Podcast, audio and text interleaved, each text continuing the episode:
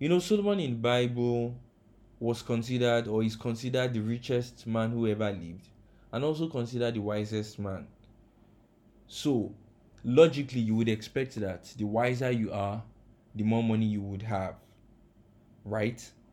In fact, in the book of Ecclesiastes in the Bible, Solomon categorically said in Ecclesiastes chapter 7, verse 12, he said, Wisdom is a defense and money is a defense.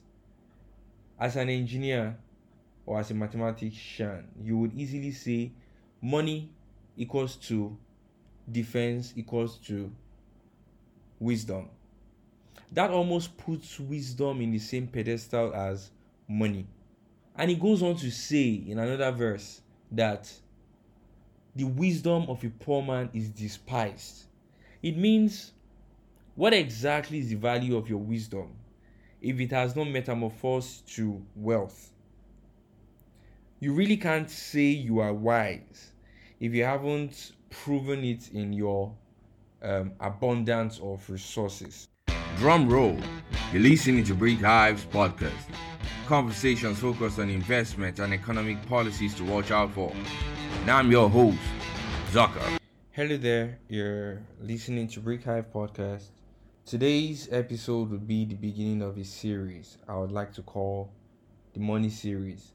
Money is such an important topic, but we mostly do not talk about it at homes, on the dining table, during our meals, or in marriages. You know, money is some kind of a dreaded topic that um, that you might not necessarily find couples deliberating on strategically. You know, people just like to go with the flow, and it shouldn't be so because if money is such a serious topic, why exactly do we just go with the flow?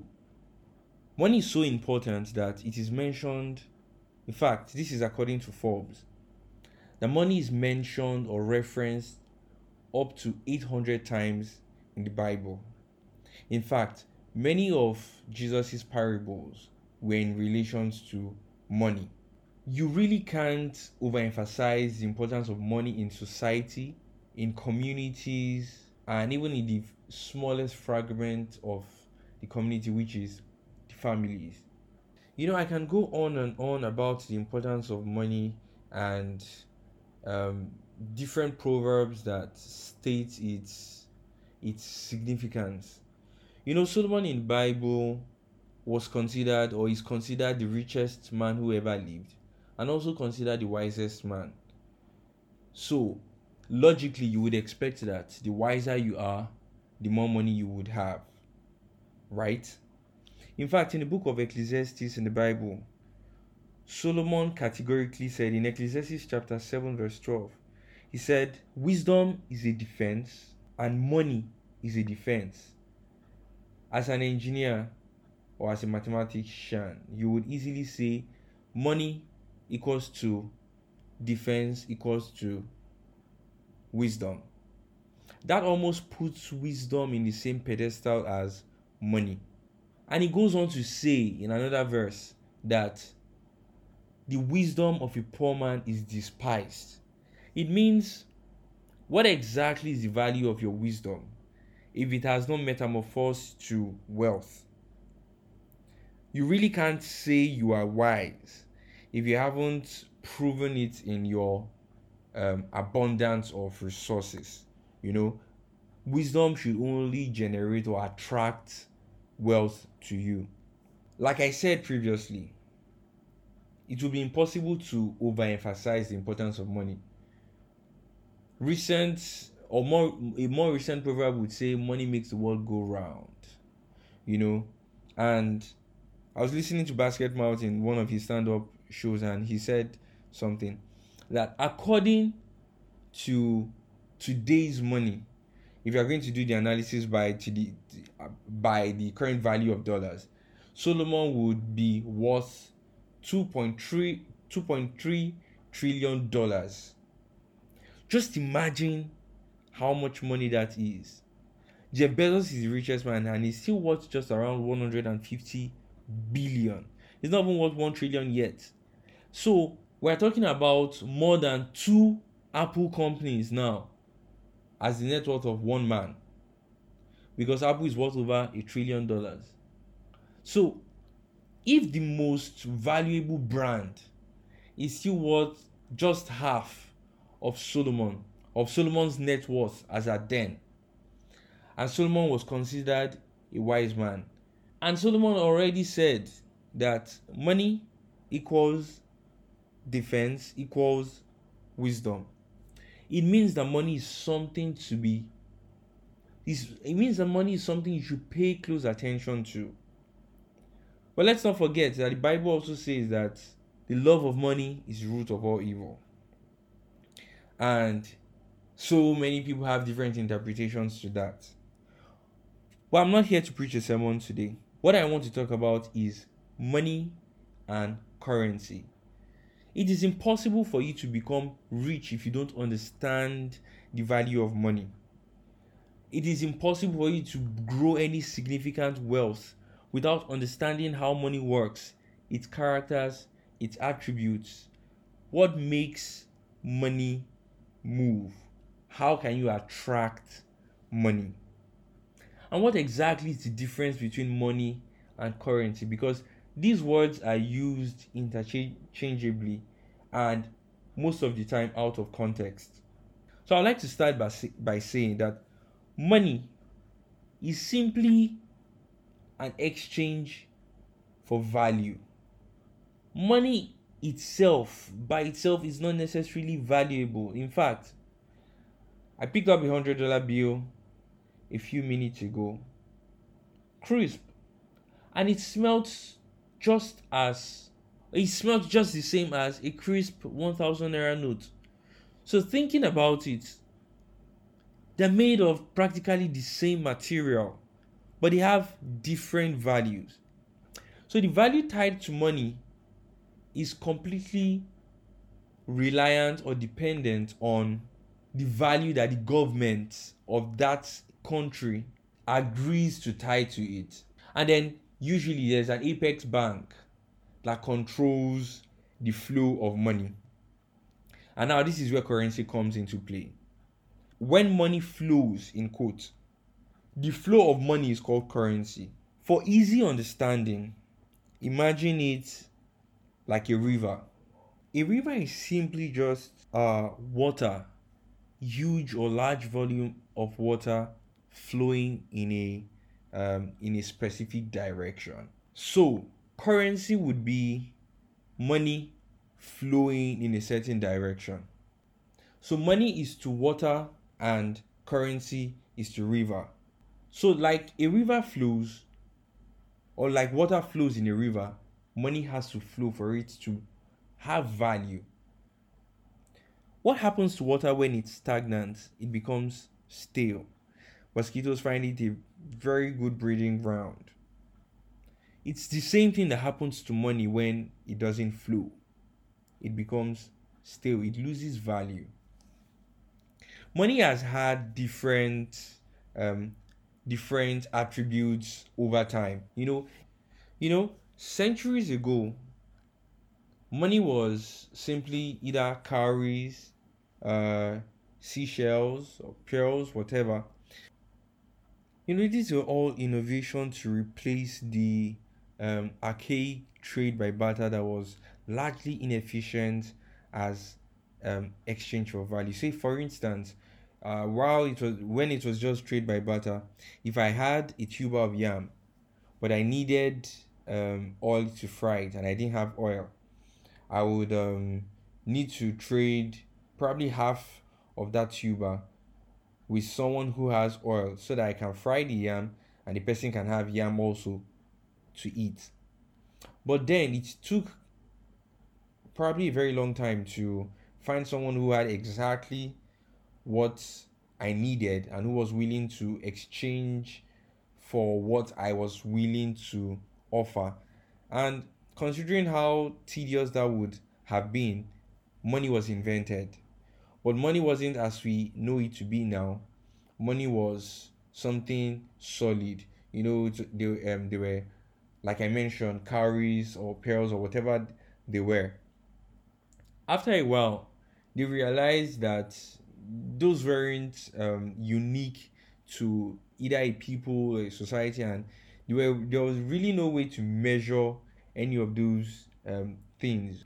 Moreover, the government had no control over any of those things. Say, for instance, someone could randomly pick up a seashell or cowry. You know, the government always needs control to ensure that um, many of these things don't are not abused. So, coins were formed. Coins are one of the earliest forms of currencies, and you know, um, governments were allowed to make scribbling um, scribblings on them. You know, write something and then tie value to that coin.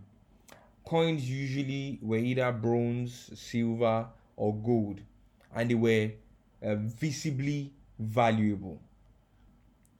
But as it is in man's nature to improve and make life easier, carrying bags of coins and of silver and gold wasn't as convenient as we would have loved it to be, as man would have loved it to be. So they came up with banking notes, you know, money in form of paper.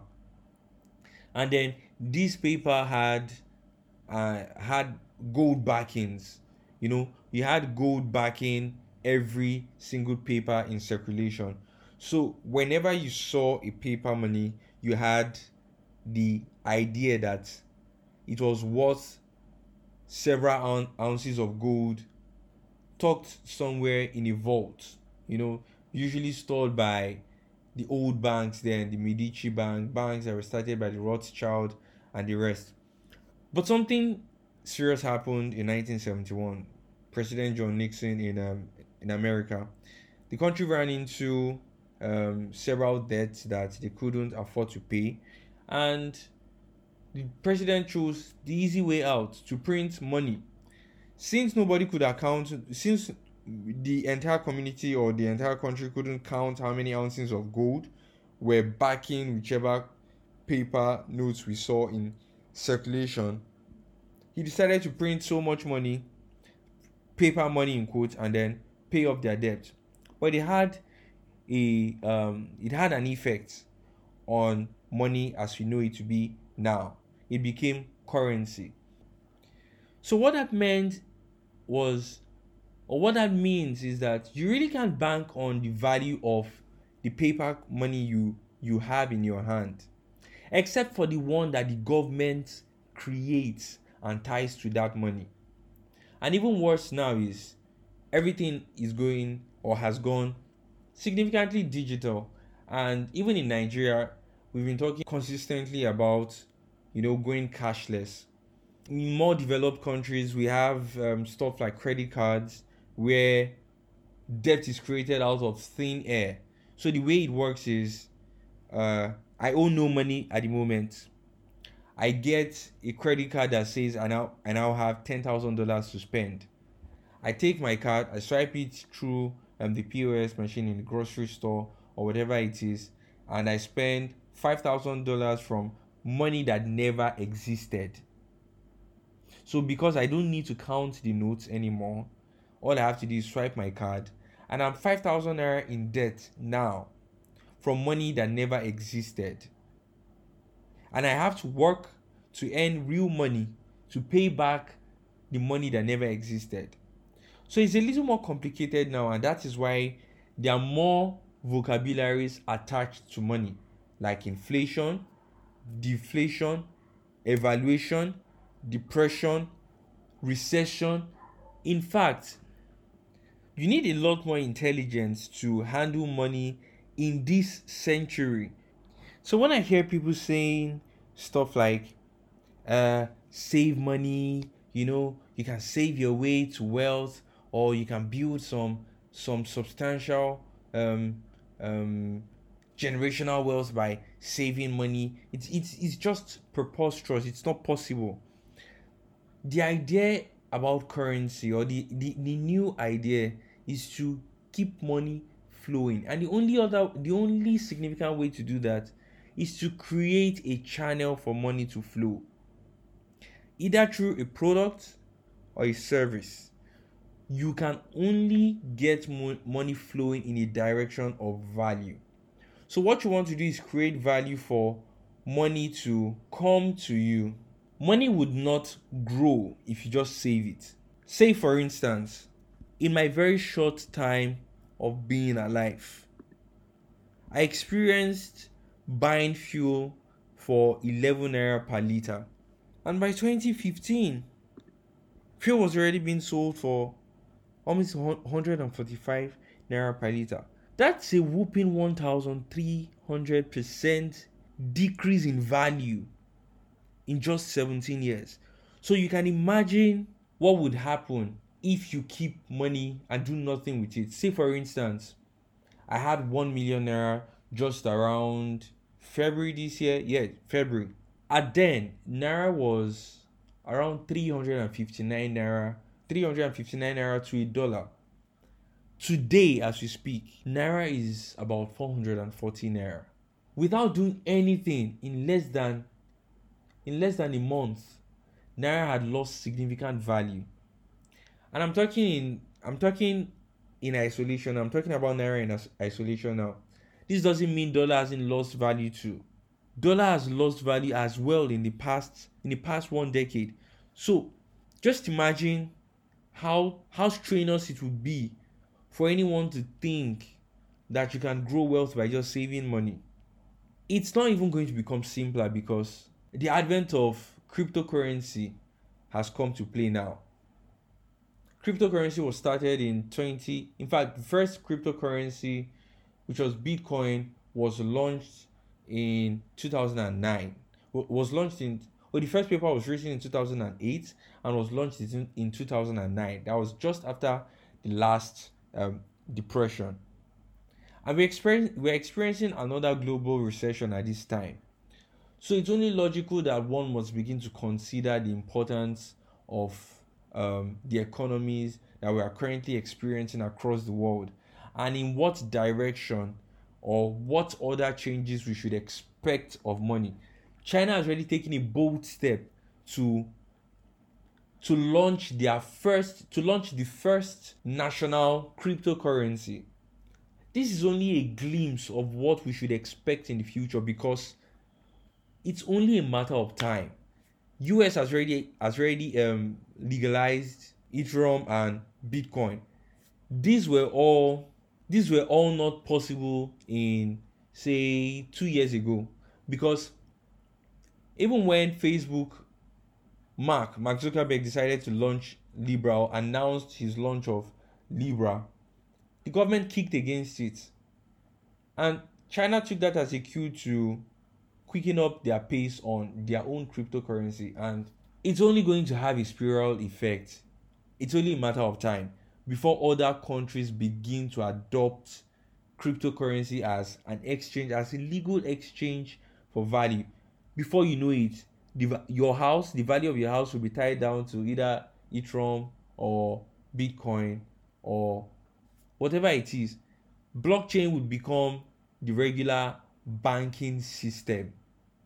And banks will be forced to improve themselves and become ingenious if not, you would go out of business. So, we understand that money is not static.